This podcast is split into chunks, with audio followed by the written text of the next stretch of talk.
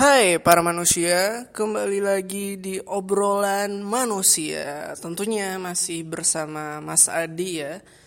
Dan udah lama juga kita tidak ngobrol seputar kehidupan manusia. Tapi gak apa-apa, hari ini kita balik dengan sebuah topik yang sangat penting. Apalagi buat mahasiswa atau siswa dan juga senior di kampus ya. Tolong, ini sangat penting untuk anda-anda. Dan ini berdasarkan pengalaman pribadi saya, dan itu artinya ini adalah kejadian nyata. Dan hal tersebut adalah petuah-petuah senior yang tidak harus Anda dengarkan. Ya, itu adalah topik hari ini. Jadi kalian bagi yang baru mau akan kuliah atau udah kuliah tapi masih di semester awal gitu ya, kalian pasti pernah ketemu senior, pasti banyak nih yang kayak gini, yang bilang kayak gini. Topiknya itu biasanya seputar skripsi, mau lulus berapa tahun, atau dosen yang ya udah kalian pasrah aja, bapak itu emang susah kok, dia juga bakal ngasih nilai E atau D gitu loh. Itu adalah topik-topik yang mungkin pernah kalian dengar atau mungkin sering sekali kalian mendengarnya gitu loh. Dan itu juga berlaku buat saya sendiri, buat Mas Adi sendiri ya. Karena waktu itu saya masih maba di sebuah universitas ya di Indonesia. Dan waktu itu masa-masa pengenalan ke lingkungan kampus ke mahasiswa-mahasiswa baru gitu loh. Dan waktu itu kita lagi dikumpulin, disuruh kumpul, diajak buat ngumpul, nongkrong-nongkrong di sekre UKM-UKM ya. Atau sekre ya himpunan gitu kan. Dan di sana saya sendiri adalah posisinya kan sebagai seorang maba yang harusnya dibimbing oleh si senior-senior ini gitu loh. Dan waktu itu saya lagi duduk, lagi nongkrong, kan lagi chilling gitu loh bareng teman-teman, gak rame waktu itu. Dan si senior ini mulai nanya gitu loh ke maba-maba ini, termasuk saya. Kamu mau tamat berapa tahun? Katanya. Sebagai mahasiswa baru yang berpikir polos mungkin ya pikirannya, dan emang optimis waktu itu saya gitu loh, bercita-cita gitu kan. Saya bilang aja, saya pengen tamat 3,5 tahun kak gitu loh. Dan Anda tahu respon mereka, responnya cuma tersenyum sedikit gitu, seakan-akan meremehkan dan menjawab gini loh, kaget gitu. 3,5 tahun katanya. Dan I mean like, bro gitu loh, maksudnya anda sebagai senior jangan pernah kayak gitu ke maba-maba anda gitu loh. Anda lah yang harusnya membimbing mereka gitu loh, apalagi tujuan hidup anda kalau bukan untuk itu gitu di kampus gitu. Apalagi kalau anda menganggap diri anda adalah seorang senior gitu loh, itulah tujuan hidup anda di kampus gitu loh, membimbing orang-orang agar tidak jatuh ke dalam kesesatan dunia kampus gitu, harusnya. Tapi si senior ini, si oknum senior ini malah bilang kayak gitu. Dan dengan alasan pastinya, mereka bilang kayak gini, kamu itu kan cowok gitu loh, jarang lah cowok yang tamat 3,5 tahun katanya. Dan kamu juga bakal ikut kegiatan organisasi kan karena kamu pengen itu. Iya kak gitu loh. Dan apalagi alasannya waktu itu. Dan dia bilang gak banyak yang bisa tamat 3,5 tahun gitu loh. Dan bro I mean like ya gitu deh. Saya mencoba untuk tidak memaki-maki di podcast ini ya. Dan gitu akhirnya hari itu saya tidak begitu tidak memasukkan ke hati lah, karena jatuhnya kan itu meremehkan gitu loh. Dan saya juga heran sekarang gitu loh, sebagai mantan senior maba-maba gitu loh, hal itu nggak harusnya kalian ucapkan ke junior-junior kalian atau maba-maba kalian gitu loh, karena siapa tahu dong gitu dong. Siapa tahu mereka bisa tamat mungkin 3 tahun gitu loh. Tapi kalau 3 tahun mungkin ya harus ekstra ya. Tapi bukan berarti nggak bisa gitu loh. Tapi mereka ini sudah terlanjur terdoktrin oleh senior-senior seperti Anda gitu loh. Yang mengajarkan 3,5 tahun itu sulit atau di bawah 4 tahun itu sulit gitu loh. Senior macam apa Anda gitu loh. Dan ini oknum senior ya, enggak semua senior kayak gitu. Saya pribadi pun waktu kuliah banyak kok ketemu senior-senior yang emang memberikan wejangan-wejangan yang membangun gitu loh. Bahkan ada juga yang nyemangatin gitu loh. Oh 3,5 tahun pasti bisa, Adi pasti bisa gitu loh. Walaupun kenyataannya sulit gitu loh. Tapi siapa bilang itu tidak mungkin gitu loh. Dan kembali lagi ke si sikap senior itu. Itulah saat pertama kali beberapa maba langsung bisa dibilang tertekan secara batin mungkin ya, yang awalnya dari perantauan gitu kan, pergi ke satu daerah buat kuliah. Wah, aku ingin tamat 3,5 tahun gitu. Dan sampainya di kampus, terus ngobrol bareng senior, seniornya bilang kamu tidak akan bisa tamat 3,5 tahun karena kamu sepertinya tidak anak rajin gitu loh. Dan ya gitu deh, itulah kali pertama si maba gitu loh mengalami sedikit keraguan di dalam batinnya gitu, akan aku bisa nggak ya gitu loh. Dan untuk maba-maba di luar sana gitu loh, atau mungkin sudah tidak maba tapi masih junior dan masih ada senior yang mendoktrin Anda dengan pikiran seperti itu, jangan dengerin gitu loh. Itu nggak sesuatu yang harus kalian dengerin, karena faktanya adalah berapa lama kalian kuliah itu bukan tergantung dari wejangan senior Anda gitu loh. Pertama itu sudah takdir, tapi bisa diusahakan gitu loh. Dengan caranya ya bukan berarti Anda bekerja keras gitu loh. Anda mencoba untuk maksimal gitu loh. Cerdas dan mungkin keras gitu. Tapi yang penting adalah maksimal gitu loh. Dan bersungguh-sungguh gitu loh. Siapa bilang mahasiswa yang kelihatannya malas-malasan atau emang gak rajin banget gak bisa 3,5 tahun gitu loh. Buktinya kalian bilang saja Adi gitu loh. Saya sendiri pun waktu kuliah tidak begitu rajin ya. Kadang tugas gak bikin atau telat gitu. Kadang absen, tapi tidak titip absen ya. Kalau emang gak masuk ya udah, jangan ditandatangani, jangan dititip-titip absen gitu loh. Belajarlah buat jujur saat kuliah gitu loh. Karena orang-orang yang dari sekolahnya sudah tidak jujur seperti itu, Anda berpeluang menjadi koruptor-koruptor di masa depan gitu loh. Karena sifat ketidakjujuran Anda gitu loh. Bahaya kalau orang-orang seperti itu sebelum taubat dari kebohongan menjabat suatu posisi yang penting gitu loh. Dan ya balik lagi, itulah kali pertama si maba ini, mahasiswa ini meragukan dirinya sendiri gitu loh. Please, buat maba-maba di luar sana, buat mahasiswa di luar sana gitu loh, gak usah dengerin gak usah dengerin nasihat senior kalian yang itu. Bukan nasihat lah itu jatuhnya ya, wejangan yang kurang tepat gitu loh. Pengalaman mereka yang mereka bagikan ke kalian gitu loh. Tapi saya tidak ingin menjudge gitu loh senior-senior yang akhirnya ngomong kayak gitu ke maba-maba. Mungkin mereka ada alasan tersendiri gitu. Tapi ya tolong mbak-mbak, abang-abang, kakak-kakak senior, Anda simpan saja di dalam pikiran Anda hal-hal seperti itu gitu loh. Jangan membuat jangan membuat batin junior Anda tertekan gitu loh.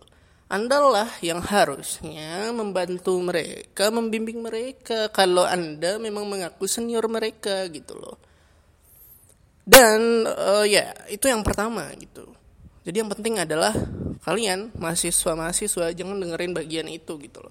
Kalian buktiin aja gitu, jalanin secara maksimal kuliah benar-benar gitu. Walaupun kadang sekali-sekali mungkin ya have fun gitu loh. Karena jangan sampai stres deh gitu. Yang penting kuliah jalan, nongkrong jalan, sekali-sekali gitu, organisasi jalan gitu loh. Kalau ada yang bilang tidak bisa, kalian sebut saja nama Adi, Mas Adi di podcast ini gitu loh. Saya sendiri tidak orang yang begitu pintar sekali, tapi bisa 3,5 gitu loh. Anda juga pasti bisa dong gitu loh. Adi saja bisa, kenapa Anda tidak gitu loh. Otomatis Anda kesannya memang lebih pintar daripada saya gitu loh. Karena benar teman-teman, saya waktu sekolah ya, ranking di sekolah itu kalau tidak 2 dari bawah atau 3 dari bawah. Kadang mungkin pernah di kayaknya ranking terakhir gitu loh. Dan pas kuliah karena emang saya harus berubah gitu loh. Walaupun kadang masih main-main gitu kan, tapi setidaknya Anda maksimal gitu. Attitude Anda di kelas dijaga gitu loh. Dan cari muka it's okay gitu di kelas gitu loh. Asal gak berlebihan dan jangan munafik cari mukanya gitu loh. Kalau emang lagi cari muka ya udah, ketika teman kalian ngejek, kamu anaknya carmuk cari muka, ya udah saya ingin nilai bagus gitu loh. Ya udah terserah kalian. Kalau udah di kampus ya urusan nilai, urusan pribadi Anda gitu loh. Jangan mau dipengaruhi oleh orang-orang lain, apalagi yang merugikan diri Anda gitu loh. Dan ya begitulah. Itu yang harus kalian ingat, pertama gitu loh. Dan yang kedua, ini sering terjadi. Ketika senior Anda yang udah pernah kuliah dengan satu dosen ngasih tahu ke kalian kalau kamu kuliah ini sama siapa dek? Sama bapak ini kak? Atau ibu ini gitu kan. Ya udahlah pasrah aja gitu. Paling juga dapat D atau E. Itu senior-senior yang ngomong seperti itu, Anda bertanggung jawab atas tidak masuknya mahasiswa-mahasiswa ke kelas dosen tersebut gitu loh. Anda lah yang bertanggung jawab atas nilai E dan D mahasiswa-mahasiswa itu gitu loh. Karena pada faktanya adalah saya pernah kuliah dengan sebuah dosen gitu, yang memang punya reputasi kurang menyenangkan lah di antara mahasiswa ya. Dan waktu itu senior saya pernah bilang, waktu itu tahun 1 lagi, semester 1. Dia, kamu kuliah ini sama siapa? Sama bapak ini kak? Ya pasrah aja deh, nanti juga dapat E atau D katanya. Gak usah aja masuk katanya, gak usah bikin tugas, nanti juga dapat D atau E katanya. Dan saya tidak ingin mendengarkan senior-senior seperti Anda ya. Saya cuma jawab, oh gitu kak.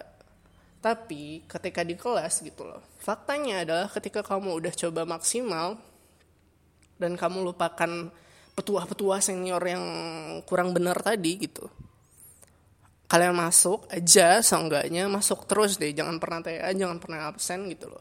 Dan cobalah untuk ternotis oleh bapaknya di kelas gitu loh, faham gak faham gitu. Walaupun gak faham paling dosennya juga gak bakal bilang kamu bodoh gitu, gak bakal kayak gitu gitu loh. Palingan juga bilangnya kok gak bisa kamu kayak gitu. Paling yang ya kayak gitu kan biasa gitu loh. Kalian udah pernah juga mungkin menemukan itu di sekolah gitu. Dan hal kayak gitu biasa. Wajar lah, namanya juga dosen kalian berekspektasi kalian bisa gitu. Dan ada kekecewaan gitu. Dan gak pernah, Mas Adi sendiri pun gak pernah menerima respon dosen yang ngecap mahasiswanya bodoh karena gak bisa jawab. Paling dosennya juga mengoper kesempatan menjawab ke mahasiswa lain. Gak pernah dosen kayak gitu. Yang Mas Adi temui ya, mungkin Gak tau lah sama teman-teman di luar sana gitu loh. Tapi yang Mas Adi temui kayak gitu. Dan Mas Adi pun emang gak ngerti juga kuliah dengan bapak itu gitu loh. Tapi mencoba untuk selalu masuk dan gak pernah TA, dan mencoba buat selalu duduk di depan gitu loh. Dan kalian tahu hasilnya apa? C dong. Tapi gak apa-apa karena C itu jatuhnya lulus lah kalau nggak salah. Mata kuliah itu poinnya 2,75 gitu loh. Dan kebanyakan dari mahasiswa lain yang sudah terpengaruh oleh senior tadi gitu loh, oknum senior tadi, mereka emang nggak masuk di kelas gitu loh, emang nggak bikin tugas, emang TA gitu loh. Dan hasilnya ya seperti yang seniornya bilang. Jadi itu tergantung dari kalian gitu loh. Jangan pernah percaya ke senior yang kayak gitu loh. Dan senior yang seperti itu, Anda, sekali lagi, Anda bertanggung jawab atas nilai-nilai D dan E junior Anda. Karena Anda sudah mendoktrin pikiran mereka gitu loh. Please stop hal-hal kayak gitu. Dan sebagai junior yang baik gitu loh, kalian bisa membuktikan kesenior Anda gitu loh. Gimana ya caranya?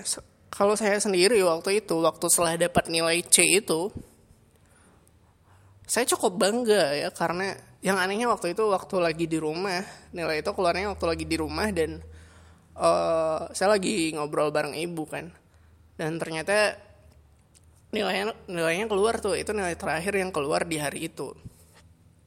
Terus pas dicek, alhamdulillah. Terus ibu saya nanya dong, wah, apa nilainya, A ya atau amin? C. Tidak. Saya senang bukan main dapat C gitu loh. Tapi ekspresi ibu saya siap-siap mau mencoret nama saya dari kakak gitu loh. Tapi gak apa-apa gitu. Dan akhirnya pas kembali di hari kuliah, ada kesempatan ketemu bareng si oknum senior ini gitu loh. Pas lagi cerita-cerita, apa nilainya kemarin sama bapak itu katanya? Tentu saja, tidak D dan E, tapi C gitu loh. Dan saya yakin teman-teman saya waktu itu juga bisa dapat nilai C, seenggaknya ya. Dan itu udah cukup buat mata kuliah itu yang emang sulit sebenarnya. Sebenarnya emang sulit, dan mungkin kita juga kurang pas aja dengan cara bapaknya ngajar gitu loh. Beberapa orang bisa kok, ada yang dapat A dan B plus gitu loh. Dan mereka emang rajin dan ngerti gitu. Saya pribadi orang yang tidak mengerti tapi bermodalkan masuk saja bisa dapat C. Dan ya, attitude juga perlu dijaga gitu loh. Karena kalian gak pernah tahu mood dosen kalian saat masuk kelas itu seperti apa gitu loh. Soalnya saya pernah deh kayaknya waktu itu, sepertinya mood dosen saya ini lagi gak baik gitu kan. Mungkin lagi ada masalah di kelas. Dia udah mencoba seprofesional mungkin gitu loh. Tapi dasarnya memang mahasiswa-mahasiswa ini kelakuannya minus-minus gitu kan. Ribut, ngobrol, tidak memperhatikan. Akhirnya ibu ini emang memilih untuk diam aja gitu loh. Dan akhirnya kalau gak salah akhir dari kelas itu dingin dan gak enak banget gitu. Tapi pertemuan berikutnya, karena kita sudah kaget dan tidak mau lagi kayak gitu, karena dosennya ini emang baik gitu loh. Dan pas pertemuan berikutnya, dosennya masuk dengan penuh kebahagiaan gitu loh. Profesional sekali, dan akhirnya dapat nilai yang emang layak gitu loh. Dan gak dipengaruhi dari satu pertemuan itu gitu loh. Saya apresiasi banget sama dosen saya yang itu gitu loh. Just in case kalau dosen saya dengar gitu loh. Dan ya kayak gitu.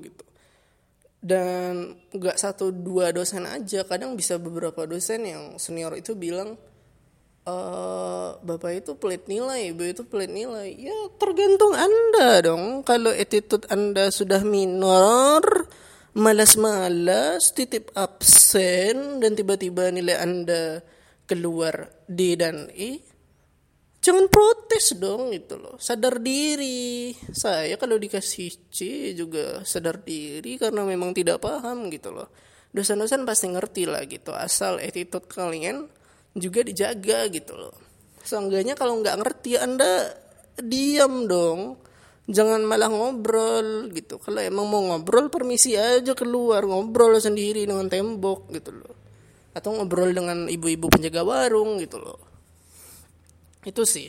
Jadi buat senior-senior yang masih bilang ke juniornya, ya sama bapak itu udah pasrah aja, gak usah masuk, nanti juga dapat D dan E gitu. Anda tolong dirubah sikap Anda ya, senior. Rubah sikap Anda. Karena Anda hanya membuat generasi di bawah Anda mengikuti hal tersebut. Dan itu hasilnya juga tidak bagus gitu loh. Jadi ngulang kuliah mereka jadinya gitu. Karena beberapa kampus kadang gak mengizinkan ada nilai D untuk dibawa wisuda. Dulu sih ada gitu loh di kampus saya. Sekarang kabar-kabarnya gak boleh lagi ada nilai D di kampus saya gitu. Anda penyebab mereka ngulang kuliah gitu loh. Senior. Senior. Dan tapi by the way ya, karena saya sudah senior juga, jadi saya bebas dong mau berbicara apa saja senior-senior gitu loh. Dan nggak semua senior ya, hanya oknum senior aja gitu loh. Beberapa oknum senior, tapi kadang posisi mereka di lingkungan si maba-maba ini cukup populer gitu loh. Itulah yang membuatnya salah. Malah si senior yang baik-baik ini yang nggak populer di lingkungan, gimana sih? Malah si senior yang baik-baik ini yang tidak populer di lingkungan mahasiswa gitu loh.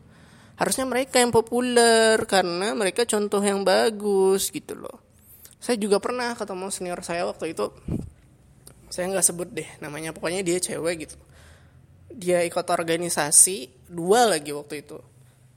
Emang pintar juga sih, dan dia bisa tamat gak terlalu lama gitu, 4 tahun kurang gitu loh. Dan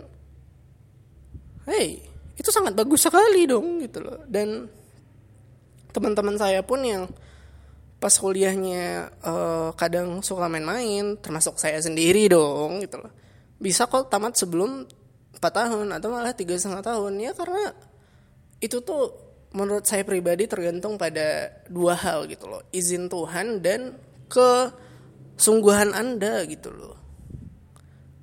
Kalau Anda tetap bisa tamat sebelum 4 tahun gitu loh, walaupun Anda malas-malesan gitu, itu berarti Tuhan sangat baik kepada Anda gitu loh.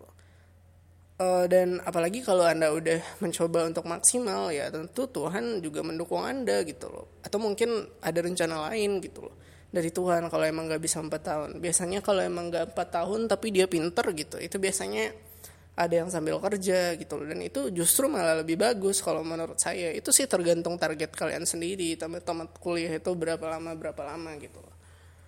Dan yang penting itu adalah ketika di dunia kerjanya juga sih menurut saya. Walaupun saya masih pengangguran ya saat ini gitu loh, tapi pentingnya juga pas di sana gitu loh. Jadi tolong Anda-anda senior-senior di luar sana, oknum-oknum senior, jaga attitude Anda ke maba-maba, ke junior-junior Anda. Karena siapa tahu nanti pas sudah kerja mereka menjadi atasan Anda gitu loh. Jaga aja attitude kalian gitu loh. Saya sendiri pun setelah mengerti hal itu juga mencoba untuk menjaga sikap ke maba-maba ya. Walaupun pernah lah sekali gara-gara pembagian peran untuk ospek di kampus malah jadi kesel dong maba dengan saya. Tapi ya itulah.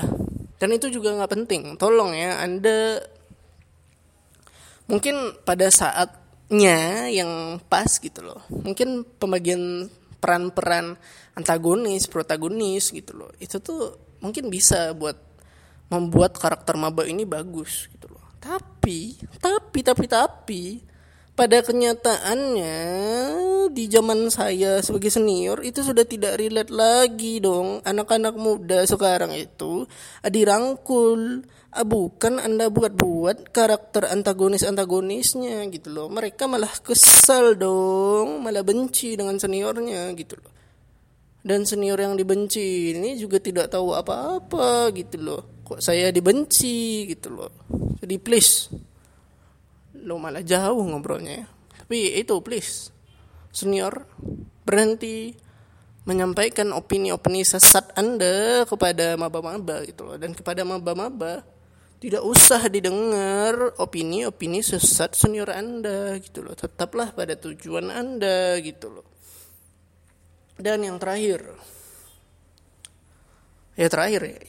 berarti, ketika Anda udah gak maba dan udah masuk tahun-tahun 3 atau tahun-tahun 4, tahun-tahun terakhir, dan masih punya senior gitu loh, atau senior Anda udah tamat atau mungkin masih kuliah juga, kalian mulai bertanya-tanya dong, Kak, ini cara bikin skripsi gimana ya gitu loh. Atau berapa lama sih selesainya bikin skripsi gitu loh.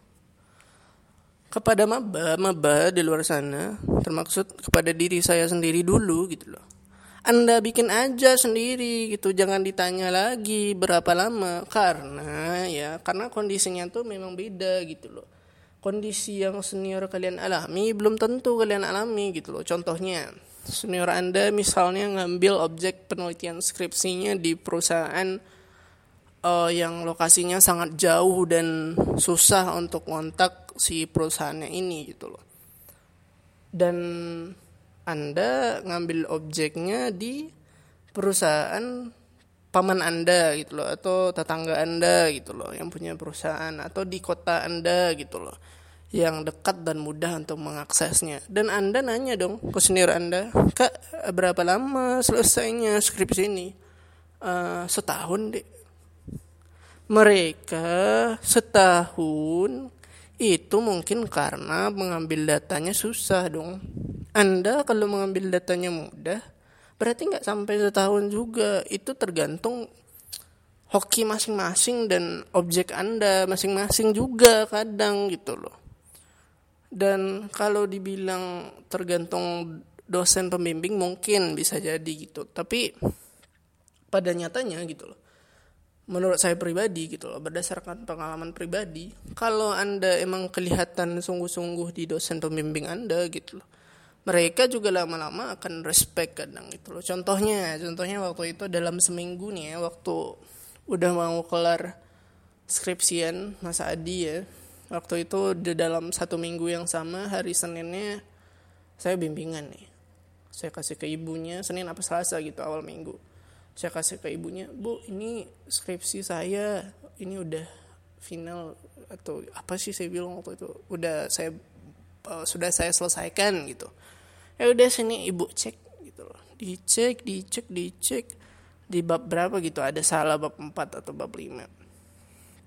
Ini salah ya, Adi. Ini kamu perbaiki lagi, kata Ibu. Dalam hati, tidak, tapi di mulut saya harus sopan dong. Di luar tetap harus sopan, harus respect. Bilangnya kalau iya Bu, nanti saya perbaiki gitu.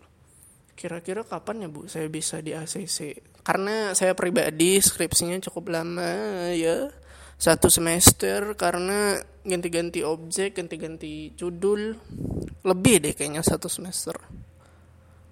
Saya bikin proposal, ACC proposal sebelum KKN, selesainya November. Ya sekitar 1 semester, 5 bulan atau 6 bulan. Dan akhirnya Dan akhirnya saya pulang, saya duduk sejenak, nongkrong, nyantui. Dan akhirnya kayak mungkin kalau harus diselesain ini gitu loh, harus maksimal gitu. Dan 2 hari lagi saya langsung balik lagi, saya kontak dulu ibunya dong. Ibu, saya sudah perbaiki yang ini. Ya udah, ketemu janjian, saya kasih lagi terus. Dan ini cukup kelihatannya sepele salahnya gitu, tapi fatal gitu loh. Pas dicek-cek, ini saya yakin udah benar Bu gitu loh. Tapi dengan cara yang sopan ya, ini saya udah benerin Bu gitu. Pas dicek di halaman yang sama kayaknya ya, pokoknya di bab 4 atau 5, Adi, kamu itu terlalu tergesa-gesa bikinnya gitu loh. Ini lihat nih, salah tulis. Ini judul tabelnya kenapa sama yang di atas? Sama yang di atas gitu loh. Salah-salah kayak gitu, salah-salah tulis, salah-salah koma gitu loh. Dan akhirnya sempat sih waktu itu kayak udahlah gitu loh, kayak mungkin harus santuy dulu, ambil jeda gitu loh. Tapi saya mengambil jeda 3 bulan di awal skripsi, tidak menyelesaikan revisi saya gitu loh. Bukan 3 bulan, sebulan, 3 minggu maksudnya.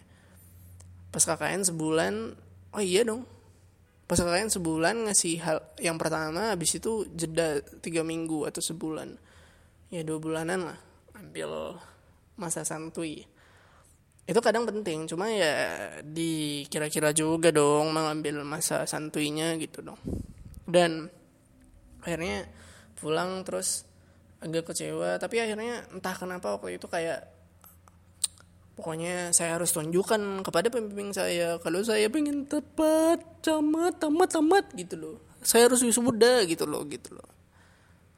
Dan akhirnya ya bikin, cek-cek lagi. Akhirnya pagi-pagi berangkat ke kampus yang lokasinya beda, karena ibunya juga ngajar di kampus yang satunya lagi, janjian. Dari pagi ibunya ada kelas, saya tungguin. Dan akhirnya Waktu itu ya ibunya juga lagi konsultasi pembimbing akademik sama junior-junior yang gak sejurusan sama saya, cuma masih satu fakultas. Ini motor berisik gitu kan. Dan akhirnya ibunya ngecek lagi, dicek. Akhirnya saya lihat ekspresi ibunya cukup kecewa gitu loh, karena salahnya masih sama gitu loh, salah ketik lagi di beberapa tabel gitu. Dan akhirnya ibunya bilang, melihat saya, ibunya persis seperti kalian membayangkan drama-drama gitu kan, seorang dosen bimbingan dengan mahasiswanya. Ibu menoleh kepada saya terus seperti tampang kecewa gitu. Adi, ini salahnya masih sama Adi, kamu harus perbaiki lagi. Terus akhirnya saya mencoba untuk pasrah, dan mungkin kelihatan ya di tampang saya ini wajah-wajah lelah dan menyedihkan gitu. Dan ibunya bilang, Adi, kamu get rid of it dari semua ini gitu loh. Dan kamu nongkrong mungkin sehari gitu loh, menyegarkan pikiran kamu, nanti kamu bikin lagi dan ketemu lagi sama ibu. Dalam pikiran saya dong, tidak, saya berharap ini adalah bimbingan terakhir, tapi disuruh kembali lagi. Tapi akhirnya ibunya senyum, terus akhirnya bilang, ya udah ibu ACC aja hari ini, tapi setelah ini kamu harus kasih yang udah benernya ke saya. Karena waktu itu buat syarat pendaftaran sidang, saya harus dapat ACC-nya dulu gitu. Dan akhirnya dikasih dong sama ibunya. Dan hari itu saya percaya gitu, Kalau kalian emang sungguh-sungguh gitu, jalan itu bakal ada aja gitu. Kayak mungkin dari Tuhan gitu loh. Ya dari Tuhan dong, dari siapa lagi gitu loh. Dan di minggu itu 3 kali saya bimbingan. Mungkin ibunya juga sudah bosan ya, adi lagi gitu loh. Mungkin lebih kali dari 10 kali atau 12 kali bimbingan skripsi. Dan banyak lagi yang gak ada tanda tangan bimbingannya. Dan akhirnya hari itu bisa gitu loh. Hari itu saya pribadi merasa ya alhamdulillah gitu kan, akhirnya Adi bisa sedikit tenang. Dan ya akhirnya waktu itu selesai bimbingan, dan itu membuat saya rada-rada kesal juga dengan senior saya yang dari maba sampai saat itu selalu menurunkan petua-petua, opini-opini yang tidak mendidik gitu loh. Kayak skripsi itu susah deh. Iya susah dong, kalau senang-senang itu bukan skripsi namanya. Kalau senang-senang ya jalan-jalan dong. Gimana senior-senior saya ini gitu loh. Ya susah gitu loh. Tapi kalau dijalanin dan benar-benar ngerjain ya bisa gitu loh. Ya namanya juga kuliah gitu loh. Kalau senang-senang selalu itu taman kanak-kanak, bukan universitas gitu loh.